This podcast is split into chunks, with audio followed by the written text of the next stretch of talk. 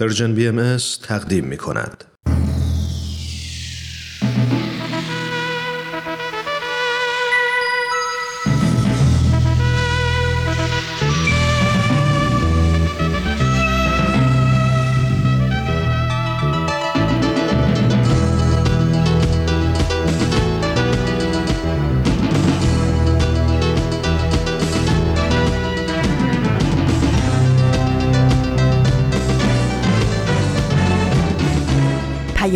دوست، برنامه‌ای برای تفاهم و پیوند دلها.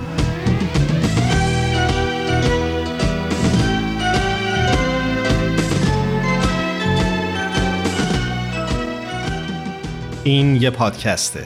پادکست هفت.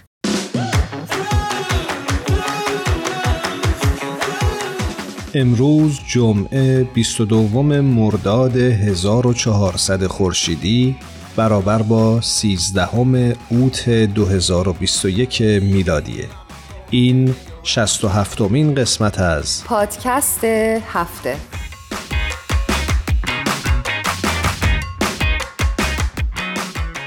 درود و عرض ادب دارم خدمت تک تک شمایی که این هفته هم با پادکست هفت همراه شدید.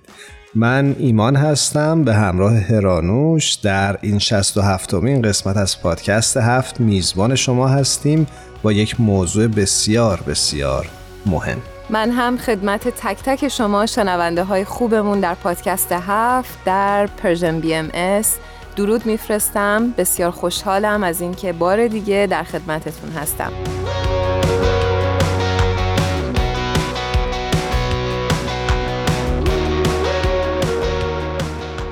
امروز حقیقتش میخوایم در مورد کودکان صحبت بکنیم. این قربانیان خاموش آسیب‌های اجتماعی.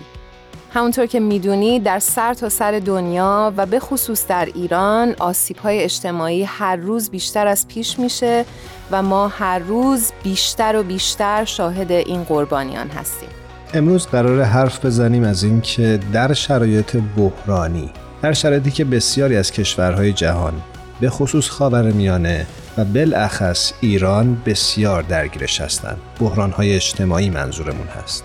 کاری به ریشه‌های این بحران‌ها نداریم، اما به واسطه اینکه این بحران‌ها وجود دارند و هر روز و شاید هر از گاهی دوباره تکرار میشند، میخوایم نگاهی داشته باشیم به قربانیان خاموش، همونجوری که هرانوش گفت، یعنی کودکان.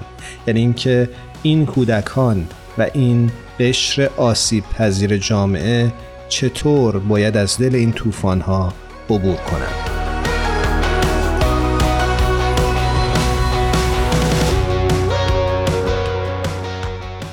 ایمان مرسی از مطلبی که گفتیم. متاسفانه هر سال میلیون‌ها کودک در معرض حوادث تروماتیک قرار می‌گیرند.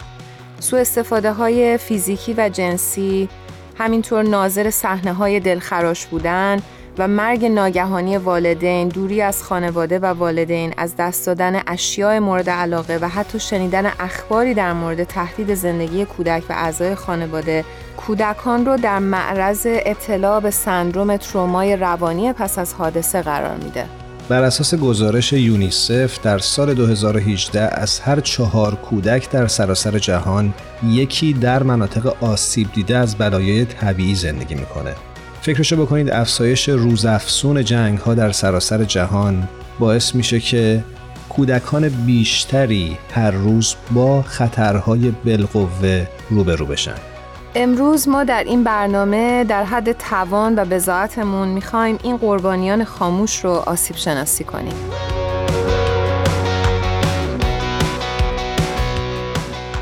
اول از همه براتون یه بخش ویژه داریم. پادکست هفت فایل صوتی رو دریافت کرده از یکی از افرادی که به خاطر باورهاش در ایران مدتی به زندان افتاده و ما امروز در این برنامه برای اولین بار شنونده روایت دست اول یک پدر از شرایط روحی فرزندش هنگام دستگیری اون و همسرش خواهیم بود. قبل از اینکه بریم این فایل صوتی رو با هم بشنویم، خوبه یکی دو نکته رو یادآوری بکنم. اول اینکه ما مجبور شدیم برای حفظ حریم شخصی راوی این بخش صدایشون رو تغییر بدیم و دو اینکه اگه کیفیت پخش این قسمت یه خورده پایینه، لطفاً به بزرگواری خودتون ببخشید. با هم بشنویم.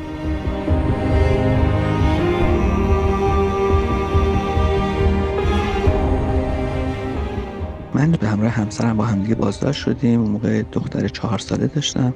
بعد صبح زود که ریختن خونه ما، از حدود شیش و نیم صبح خواب بود دختر من و یه جوری دارش کردیم آوردیمش تو اتاق خودمون. خانمم در کنارش بود ولی من همراه این دوستان بازرسی منزل بودم.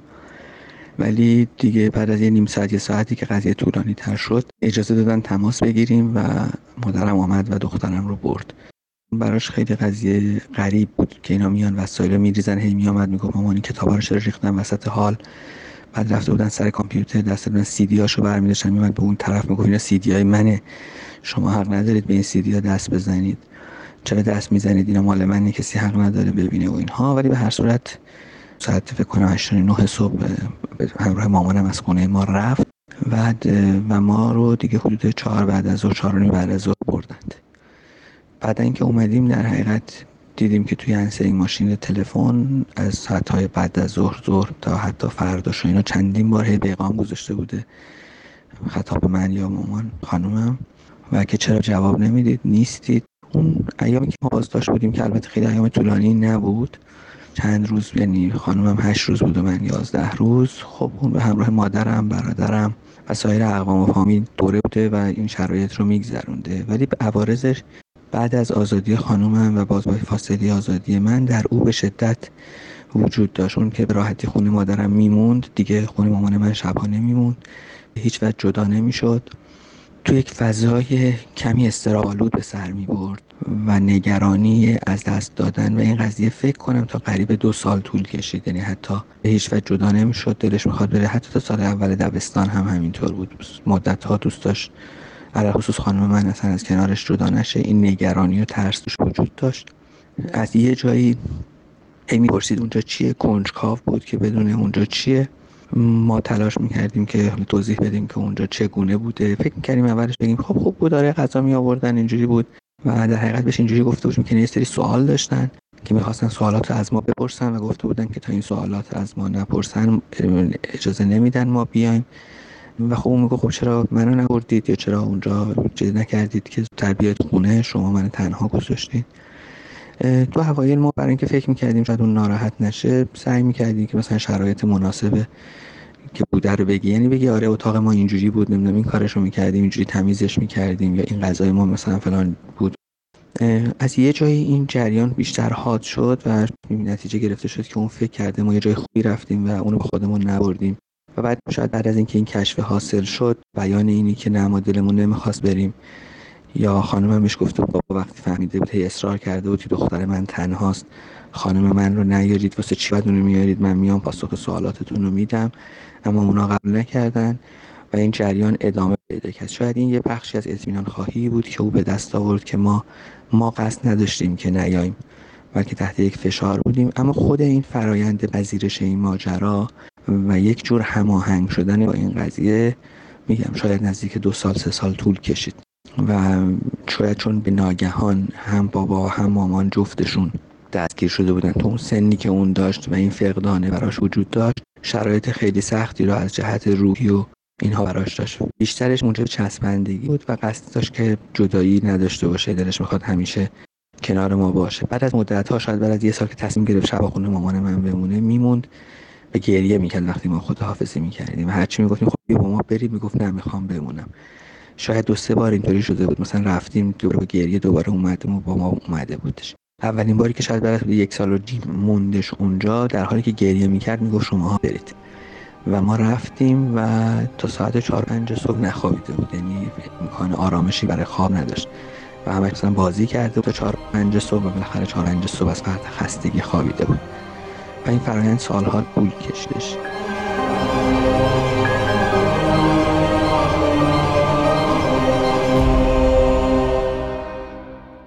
ترانه‌ای که خواهید شنید از هنرمند عزیز کشورمون شادمهر عقیلی با عنوان یک کاری کن.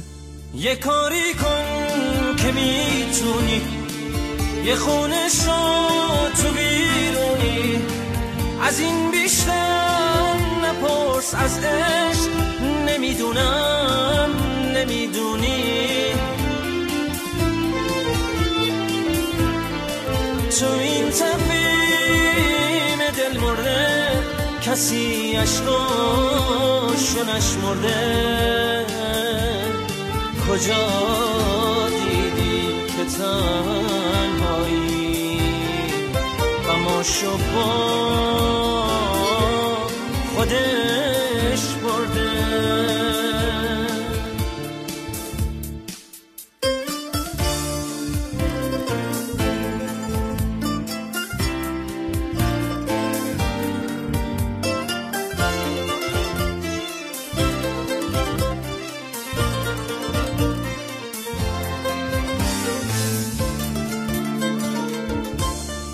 یه کاری کن از این بیشتر نیفتم تو غم آخر، نظر شمع حضور من یه شعله شه تو خاکستر،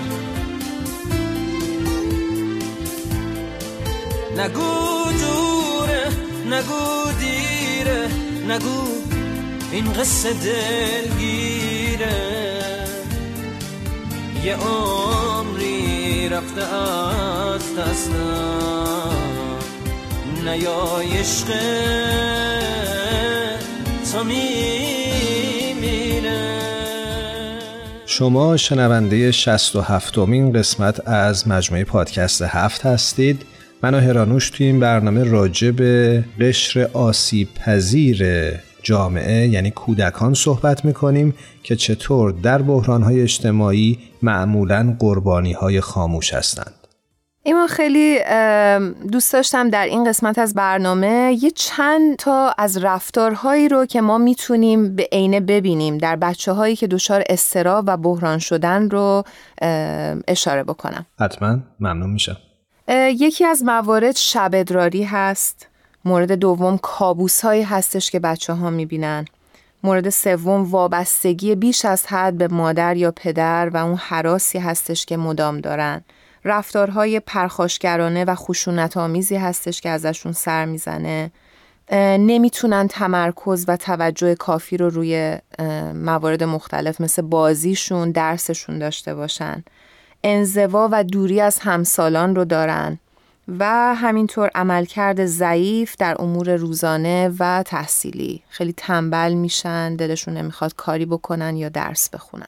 مرسی از این مواردی که گفتی. فکر میکنم که خیلی مهمه که در شرایط بحرانی حتما توجه بیشتری نسبت به کودکان داشته باشیم و اونها رو ببینیم و باشون حرف بزنیم و اجازه بدیم این کانال ارتباطی قطع نشه و اونها این اعتماد رو به ما داشته باشن و بتونن با ما صحبت بکنن تا بتونیم از دردهاشون مطلع بشیم. کاملا. ایمان، صحبت که زیاده ولی ما امروز یک میهمان ویژه‌ای داریم. در خدمت آقای حامد فرمند هستیم. ایشون بسیار فعال هستند در زمینه حقوق کودک و بریم باهاشون صحبت بکنیم. حتما.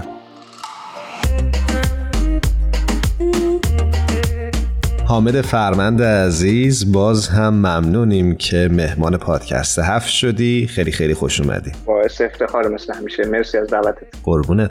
حامد جان، بسیار خوشحالیم از اینکه صدات رو میشنویم بعد از مدت‌ها. امیدوارم که حالت خوب باشه هر جا که هستی. خیلی خیلی ممنون. ممنون از شما. قربونت.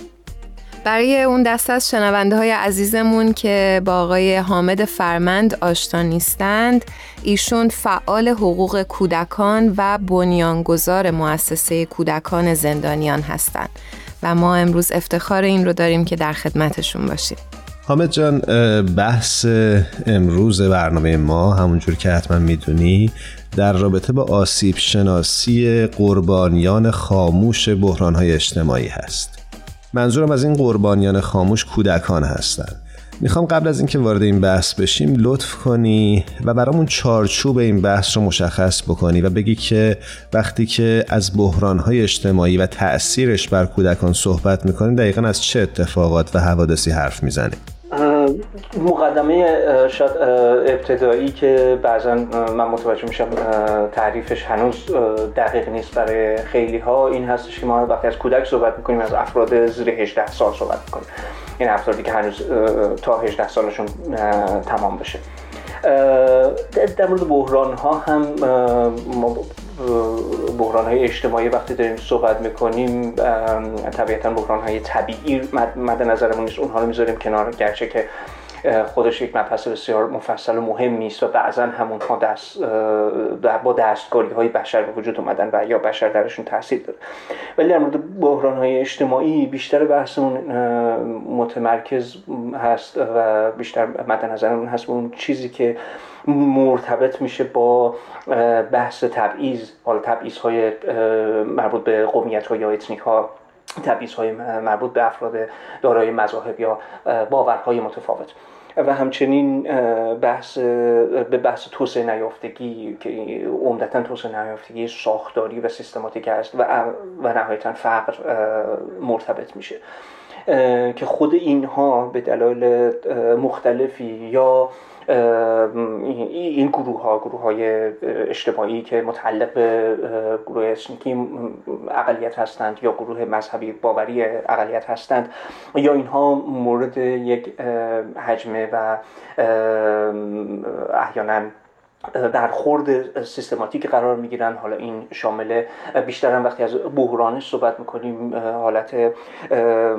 عمومی و حالت خیلی گستردهش مد نظرمون هست که اینها مثلا به صورت گسترده دستگیر میشن، دستگیری های گسترده رو باهاش مواجه هستن، معمولا در مورد مثلا بعضا کلیساهای خانگی برای افراد نوکیشان مسیحی داریم، یا مثلا در مورد بهاییان بهاییان این اتفاق به کرات میفته، یا احیانا با بسته شدن مثلا مغازه ها یا مراکز کاریشون یا تخریب خانه هاشون مواجه میشن. میگم اینها معنیش این نیست که ما در مورد موارد تک و کوچکش به عنوان یک موضوع مهم و قابل بحث حرف نمیزنیم، اما بحران منظورمون بیشتر اون حالتهای جمعی و عمومیش هستش و یا شرایطی که خود این افراد به دلیل دوباره اون شرایط ساختاری و اون فشارها و تبعیضها وارد عمل میشن، به این معنی که اعتراض میکنند یا حالا اعتصاب میکنند و واکنشی نشون میدن به اون شرایط، که این رو مثلا ما در شرایط مختلفی در سالهای متفاوت شاهدش بودیم. موارد اخیرش که شاید بیشتر توی ذهنها مونده باشه، بعضا حتی مستند هم شده، دیماه نود و شش هست، اعتراضات دیماه نود و شش، اعتراضات آبان نود و هشت و بعد تیر ماه تیر ماه هزار و چهارصد که عمدتاً در منطقه از از خوزستان و عرب‌های این منطقه شروع شد و به مناطق دیگری هم تا حدودی تسری پیدا کرد، و یا اعتصابات کارگری، حالا کارگران شرکت نفت بود، کارگران هفت‌تپه بود، جاهای دیگه به صورت پراکنده و یا منسجم‌تر اتفاق افتاد. این ما داریم از این شرایط بیشتر صحبت می‌کنیم، بیشتر می‌خوام بحث رو رو این متمرکز بکنیم. ممنونم از توضیحت. خیلی ممنون حامد جان. من اینجا میخوام بپرسم که میشه برامون توضیح بدی که معمولا واکنش روحی و رفتاری کودکانی که در دل این بحران ها هستن نسبت به فشار و آسیبی که متحمل میشن چطور هستش؟ من اگه اجازه بدین یک کمی هم زاویه حالا دوربینمون رو بالاتر ببرم و بگم که فقط کودکانی که به قول شما در دل این بحران آسیب هستند آسیب نمیبینن و تحت تاثیر قرار نمیگیرن. ما کودکانی رو داریم که بعضا ممکنه هیچ نسبتی با این حوادث نداشته باشن. مثلا ما اتفاق در خوزستان داره میفته و کودکی در تهران هست، کودکی در کردستان هست یا در جای دیگری هست و ممکنه عرب هم نباشه و هیچ نسبتی هم به اون منطقه نداشته باشه. اما گستره اخبار در شبکه‌های مجازی و من ناچارم بگم که به احیانا بی‌توجهی یا ناآگاهی والدین نسبت به تأثیر اخبار بر روی کودکان باعث میشه اون کودکان هم در جریان این اخبار قرار بگیرن بدون اینکه هیچ توضیحی بهشون داده بشه، بدون اینکه هیچ حمایت روانی بشن و تحت تاثیرش قرار بگیرن. ممکنه کودکانی باشن که در اون منطقه نیستند، اما مثلا به فرض در خوزستان داره این اتفاق میفته و فردی از اون اشیره یا صرفا فردی عرب در مثلا مشهد، این نمونه واقعی است که دارم عرض میکنم، و به خاطر اینکه حالا یا کوچانده شده یا مهاجرت کرده باز ناچارن یا اجبارن یا احیانا به دلیل شرایط و از اون اخبار در جریان اون اخبار قرار میگیره و خب به دلیل نسبتش با اون افراد تحت تاثیر قرار میگیره. یا بهاییانی که لزوما در منطقه‌ای که اون تشکیل اتفاق افتاده نیستن، اما به دلیل تعلق به اون جامعه تحت تاثیر قرار میگیرن. بعد وارد اون منطقه و محدوده میشیم. ممکنه کودکانی باشن، دوباره میگم مثلا در روشنکو افراد ساکنان دیگری هم در اون منطقه باشن که خانه های بهاییان تخریب میشه، اما خودشون بهایی نباشن، خودشون اساسا امتیازات متعلق به جامعه شیعه مرکز رو داشته باشن، اما به دلیل اون مشاهده ترامایی که اون جامعه اون افراد تجربه کردند تحت تاثیرش قرار بگیرن. یا حتی مواردی که ما شاهد مواردی که میدونیم بعضن کودکان لزوما خودشون شاهد هم نبودن، ولی اتفاقی که در محلشون افتاده انقدر در محله راجبش صحبت شده که برای اونها تداعی شده که اونها هم اون رو دیدن، یعنی اونقدر واضح تصویرسازی شده براشون.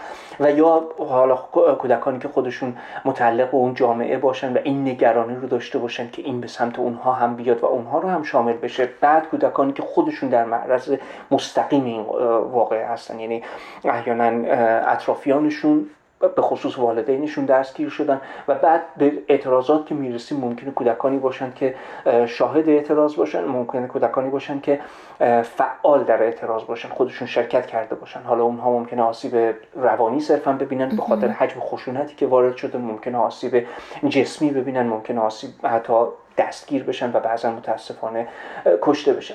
حالا تو هر کدوم از اینها ما حجمی از اون آسیب و فشار روانی رو میتونیم شاهد باشیم و متناسب با نسبت و فاصله یا حالا جغرافیایی یا نسبتی به واقعه ممکنه تأثیراتش متفاوت باشه، متناسب با سن کودکان تأثیراتش متفاوت باشه، متناسب با برخوردی که اطرافیان میکنن نسبتش متفاوت باشه. به هر حال این موضوعاتی است که کودکان رو میتونه حالا اصطلاحاً تروماتایز بکنه، اونها رو با تراما و اضطراب شدید مواجه بکنه. این اضطراب ها میتونه تا دراز مدت برای کودکان باقی بمونه.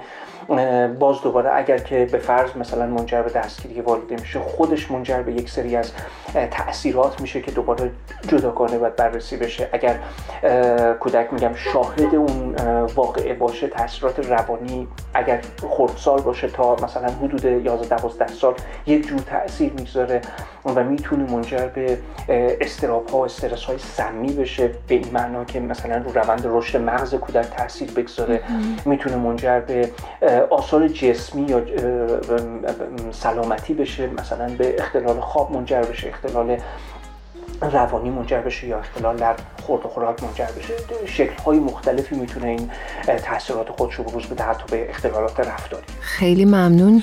حامد جان، اشاره کردی به شرایط این بچه‌ها. خوبه که اینجا به این بپردازیم که اگر ما در کنار این کودکان هستیم، چه از جایگاه والدشون و چه از جایگاه دوست، آشنا یا حتی اطرافیانشون، چه کاری بایستی براشون انجام بدیم که بهشون کمک بکنه راحت تر از دل این طوفان عبور بکنن؟ این توضیح, توضیح مهم رو باید بدم، این رو باید روشن بکنیم که ما می‌دونیم در حالت بهترین حالتش اینه که بسیار از این اتفاقات اساسا نیفته و زمانی که چنین اتفاق میفته ما یک سیستم حمایتی از کودک رو داشته باشیم، به این معنا که کودک بتونه از جنبه‌های مختلف روانی و درمانی برخوردار باشه و حمایت کامل رو بگیره. ولی خب وقتی این آسیب‌ها به صورت سیستماتیک و از جانب حکومت که موظف به حمایت از کودکان هست میفته،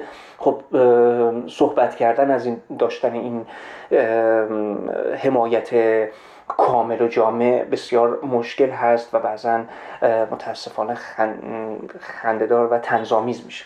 اما با وجود این ما میخوایم از اون حمایت‌های حداکثری که اطرافیان میتونن انجام بدن صحبت بکنیم که باید بگم جزو وظایف ماست، به خاطر اون مسئولیتی که در قبال کودکان داریم، نه فقط اطرافیان بلکه ما فعالان، ناظران و سایر شهروندان. حالا دوباره برمیگردم به همون صحبتی که داشتم، گفتم که متناسب با اینکه کودک چه نسبتی با ماجرا داره، چه فاصله‌ای نه فقط جغرافیایی با اون اتفاق داره، نوع مداخله ما هم متفاوت میشه. شاید در بسیاری از موارد دور کردن کودک از اتفاقی که افتاده نه عملی باشه نه حتی درست باشه. در بسیاری از موارد مثلا وقتی کودک متعلق به یک جامعه اقلیت هست که به صورت سیستماتیک در معرض آسیب هست و در معرض نقض حقوق هست، باید نسبت به این موضوع آگاهی داشته باشه و باید بدونه که چه حقوقی رو داره و چه حقوقی داره ازش نقض میشه و اگر والدینش و اطرافیانش برای اون حقوق دارن تلاش میکنن، او نسبت به اون ارزش‌ها و نسبت به اون تلاش آگاه باشه. اما چطور توضیح دادنش اهمیت پیدا میکنه، چقدر توضیح دادنش اهمیت پیدا میکنه که متناسب با سن کودک هست. سنین پیش دبستان شاید یک کلیتی از یک سری ارزش‌های کلی و بدون وارد شدن به مفاهیم انتزاعی کمک کننده باشه. از سنین دبستان کم کم یک سری مفاهیم وارد گفتگوهای ما میتونه بشه و تو سنین نوجوانی کودک حتی میتونه به عنوان یک فعال فعالیت بکنه، در کنار اینکه ما به عنوان والدین و اطرافیان حد اکثر شرایط ایمن رو برای فعالیت او تلاش بکنیم که فراهم بکنیم. این حد اکثر منظورم این هستش که مثلا ما بعضا شاهد هستیم که کودکان با تصاویرشون در شبکه‌های مجازی پخش میشه بدون اینکه توجه بشه که امنیت روانی و امنیت واقعی اونها به خاطر شرایطی که حکومت حاکم میکنه به خطر میفته.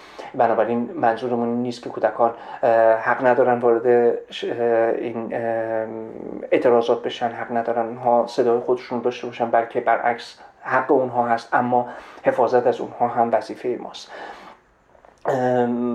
موضوع خیلی خیلی مهم، اگر حالا نخوایم وارد جزئیات و تخصصی بشیم که خودش بحث تخصصی است که روانشناسان باید واردش بشن، مددکاران اجتماعی باید واردش بشن، گفتگو کردن با کودک هست. موضوع این هستش که ما بدونیم که کودکان نوع واکنششون و نوع درکشون از اتفاقات با بزرگسالان متفاوت است. بنابراین اینکه یک خبری منتشر میشه و ما امکانی این رو نداریم که کنترلش بکنیم و به قول معروف فیلترش بکنیم و در اختیار کودک قرار بدیم، نیاز داریم تا بدونیم کودک چقدر راجع به اون اتفاق میدونه و چه چیزی میدونه، از کجا شنیده و ما چطور میتونیم به او کمک بکنیم تا منو متوجه باشه که منابع اطلاعاتی یه صحیح کجاست و اگر احیانا از جزئیات نمیدونه که خب بهتره توی سنینی جزئیات خیلی سخت و ناراحت کننده به کودک منتقل نشه، ولی اگر هم میدونه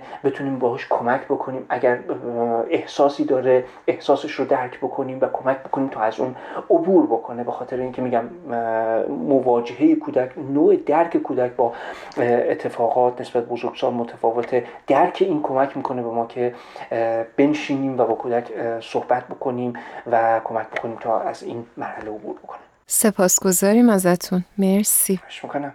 امیدواریم که روزی بیاد که هیچ بچه‌ای در هیچ نقطه از جهان مجبور نباشه چنین تجربه‌ای سختی رو در زندگی داشته باشه. بازم ازت ممنونم حامد فرمند عزیز که مثل همیشه لطف داشتی به پادکست هفت میهمان این برنامه شدی. البته میخوام بگم اینجا مهمان نیستی، صاحبخونه ای و ممنونم که هر از گاهی به ما سر میزنی. مخلصم، مرسی مرسی، ممنون از هر دوی شما. حامد جان، نمیدونم خاطرتون باشه یا نه، ولی ما در این قسمت از برنامه از مهمانان یا صاحبخونه های محترم درخواست میکنیم که یک ترانه ای رو تقدیم بکنن به شنونده های خوبمون. چه کار سختی. شما چه ترانه ای رو آماده کردین؟ من معمولا با چیز میرم سراغ حالا ترانه یا موسیقی هایی که گوش میدم با حس اون لحظه و عمدتاً هم از پیدا کردن اسم ترانه یا حتی بعضاً با شرمندگی از اسم خواننده ها هم عاجز میشم و صرفاً یه سری چیزهایی دارم برای خودم که جستجو بکنم. ولی داشتم فکر میکردم وقتی اینو گفتی، داشتم من چند سال پیش از یک ترانه بسیار زیبایی رو از خانم گوگوش شنیدم که راجع به کودکان و شرایط سختی که اونها تجربه میکنند گفته بود. اگر اشتباه نکنم اسمش هم بود حس مبهم. اگر با همه این ویژگی که از خودم گفتم اسمشو درست خاطرم باشه، به نظرم ترانه خیلی نه خوبید خیلی بود. آره بابا خیلی خوبه. با تقلب زیاد بهش رسیدم. خیلی هم عالی. قبل از این که بریم این ترانه رو بشنویم، حامد جان از شما خداحافظی میکنیم. امیدواریم که واقعا تلاش ها و کارهایی که دارید انجام میدید به ثمر بشینه و ما دیگه شاهد این مسائل در کل دنیا نباشیم و تا دفعات آینده شما رو به خدای بزرگ میسپاریم. تا درودی دوباره. بدرود. قربانت، خدا نگهدارت.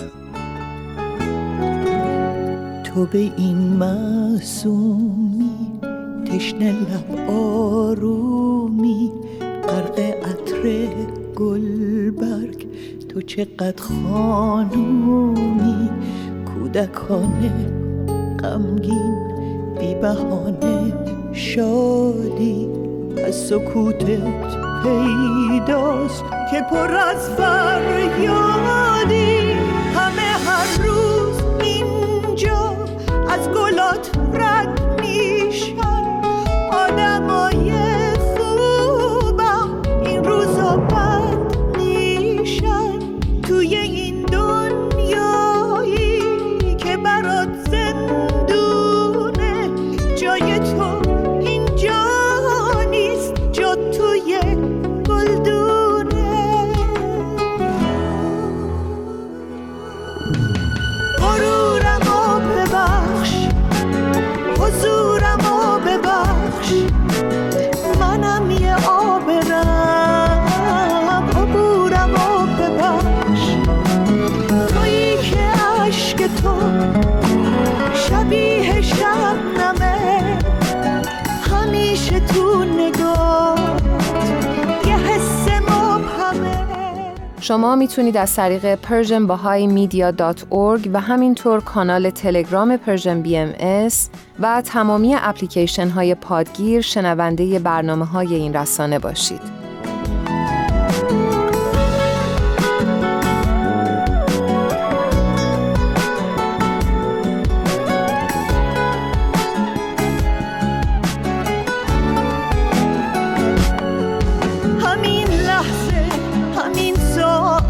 همین امشب که تاریکی همه شهر رو به خواب برده، یه سایه رو تن دیوار این کوچه است، تویی و یک سبد گل‌های پژمرده.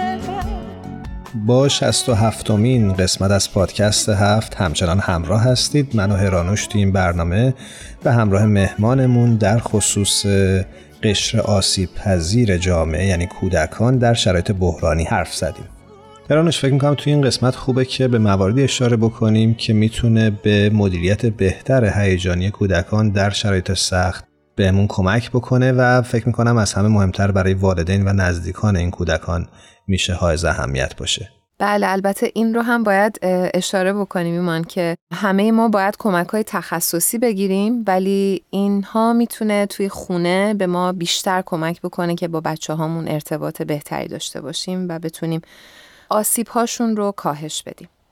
برای شناخت ترس کودکان بهتره با اونها ارتباط برقرار بکنیم و بهشون اجازه بدیم در مورد حادثه حرف بزنن، ولی هیچ وقت نباید اونها رو وادار بکنیم که راجع به اتفاقها و حوادث صحبت بکنن. مورد بعدی که میتونیم بهش اشاره بکنیم اینه که به سوالات کودکان صادقانه پاسخ بدیم. بهشون دروغ نگیم و انکار نکنیم اون اتفاقی که افتاده رو. در حد توان ذهنی کودک براش توضیح بدیم که بیشتر نترسه.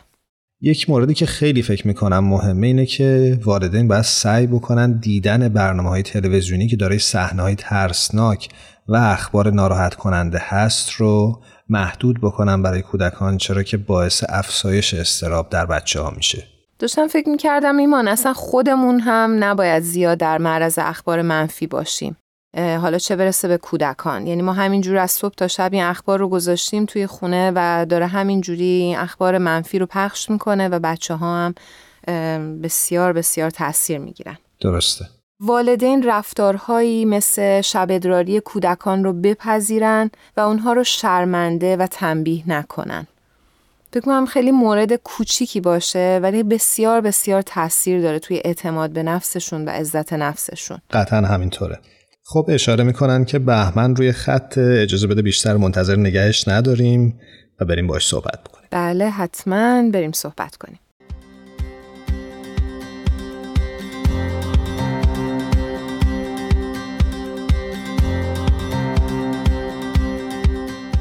شنونده های عزیزمون در پادکست هفت بسیار خوشحالیم از اینکه بهمن یزدانی عزیز رو دوباره روی خط داریم. درود میفرستم خدمتت بهمن جان، خوشحالیم که باهات صحبت میکنیم. سلام هرانوش جان، منم خوشحالم صداتو میشنوم. این خوشحالی کاملا متقابله، از اینکه منم دوباره در کنار شما هستم واقعا حس خوبی دارم. قربانت. منم به درود میگم بهمن عزیز. یه چند هفته‌ای بود که با هم حرف نزدیم، خوشبختانه این هفته دوباره فرصت فراهم شد. درود ایمان جان، امیدوارم خوب باشی. آره با هم صحبت نکردیم ولی واقعا تمام هفته ها پادکست هفت رو گوش دادم و از همه قسمت ها به خصوص مصاحبه های خوبی که با افراد بسیار عزیز و آگاه انجام دادین خیلی لذت بردم و خیلی چیز یاد گرفتم. قربونت بهمن.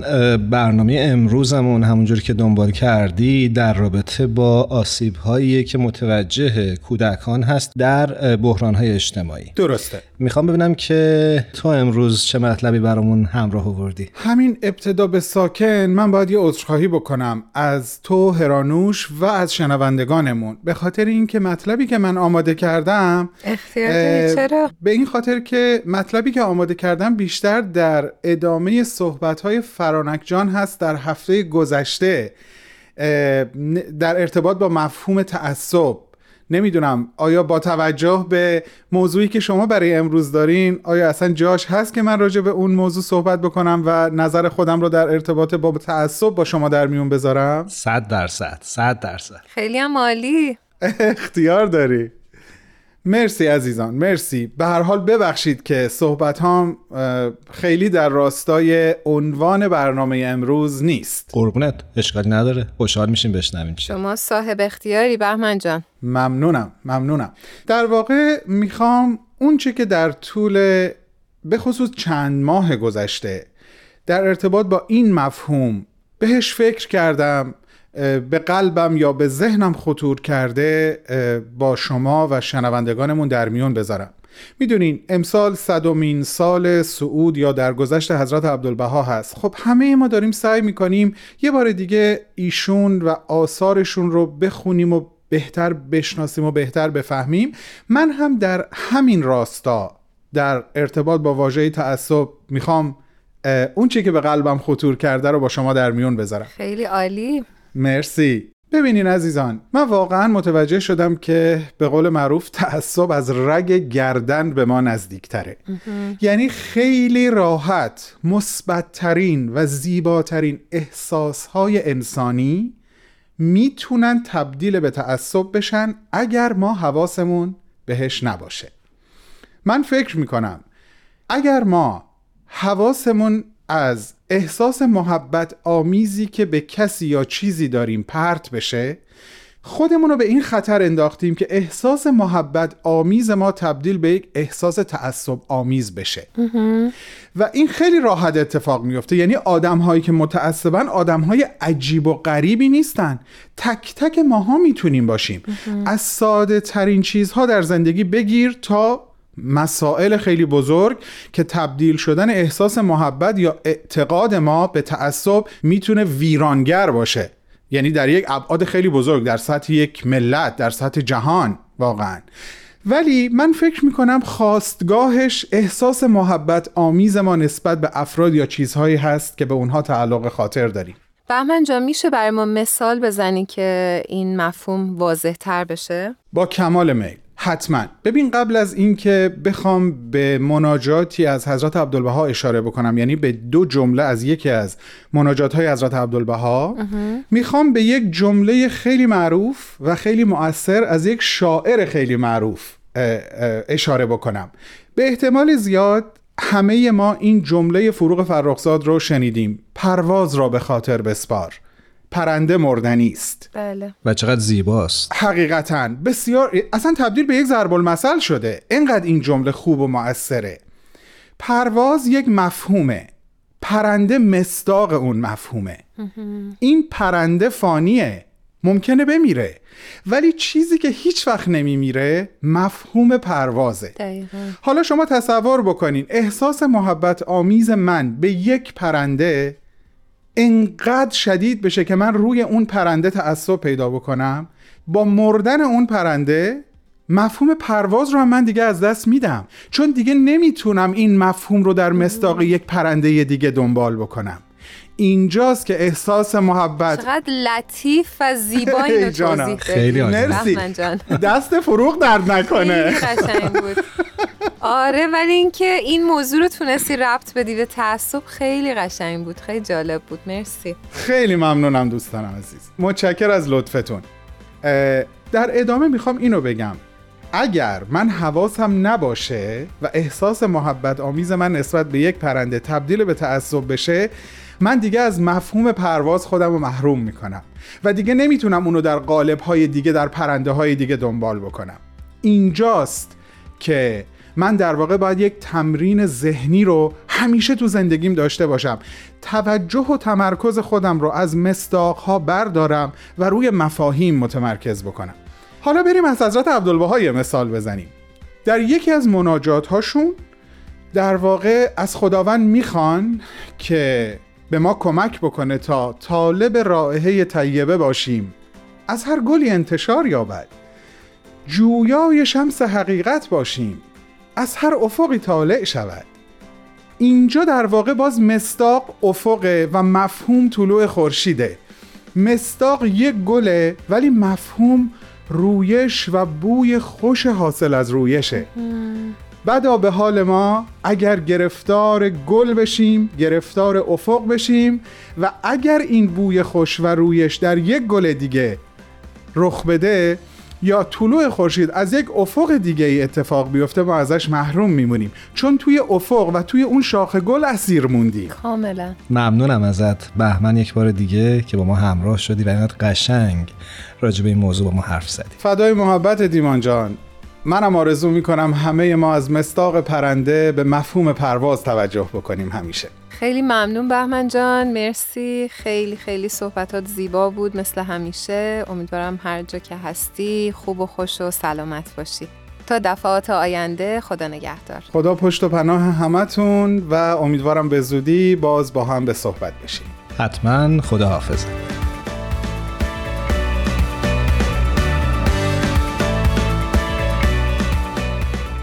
مرحوم حسین پناهی در کتاب راه با رفیق می نویسه: روا مدار که بمیرم و ندانم به کدام آیینم. همه دریاها از آن تو، یک کوزه آب از آن من. همه کوهها از آن تو، یک صخره از آن من. همه جنگل ها از آن تو، یک گلدان از آن من. راضی نمی شوی اگر جهان و هرچه در اوست از آن تو، تنها یک ستاره از آن من.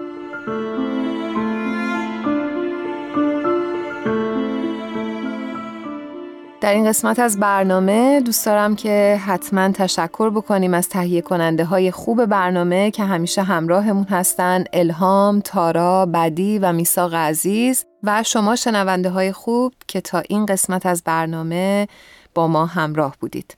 امیدوارم که هر کجا هستیم بیشتر مراقب بچه ها باشیم. خدا یار و نگهدارتون.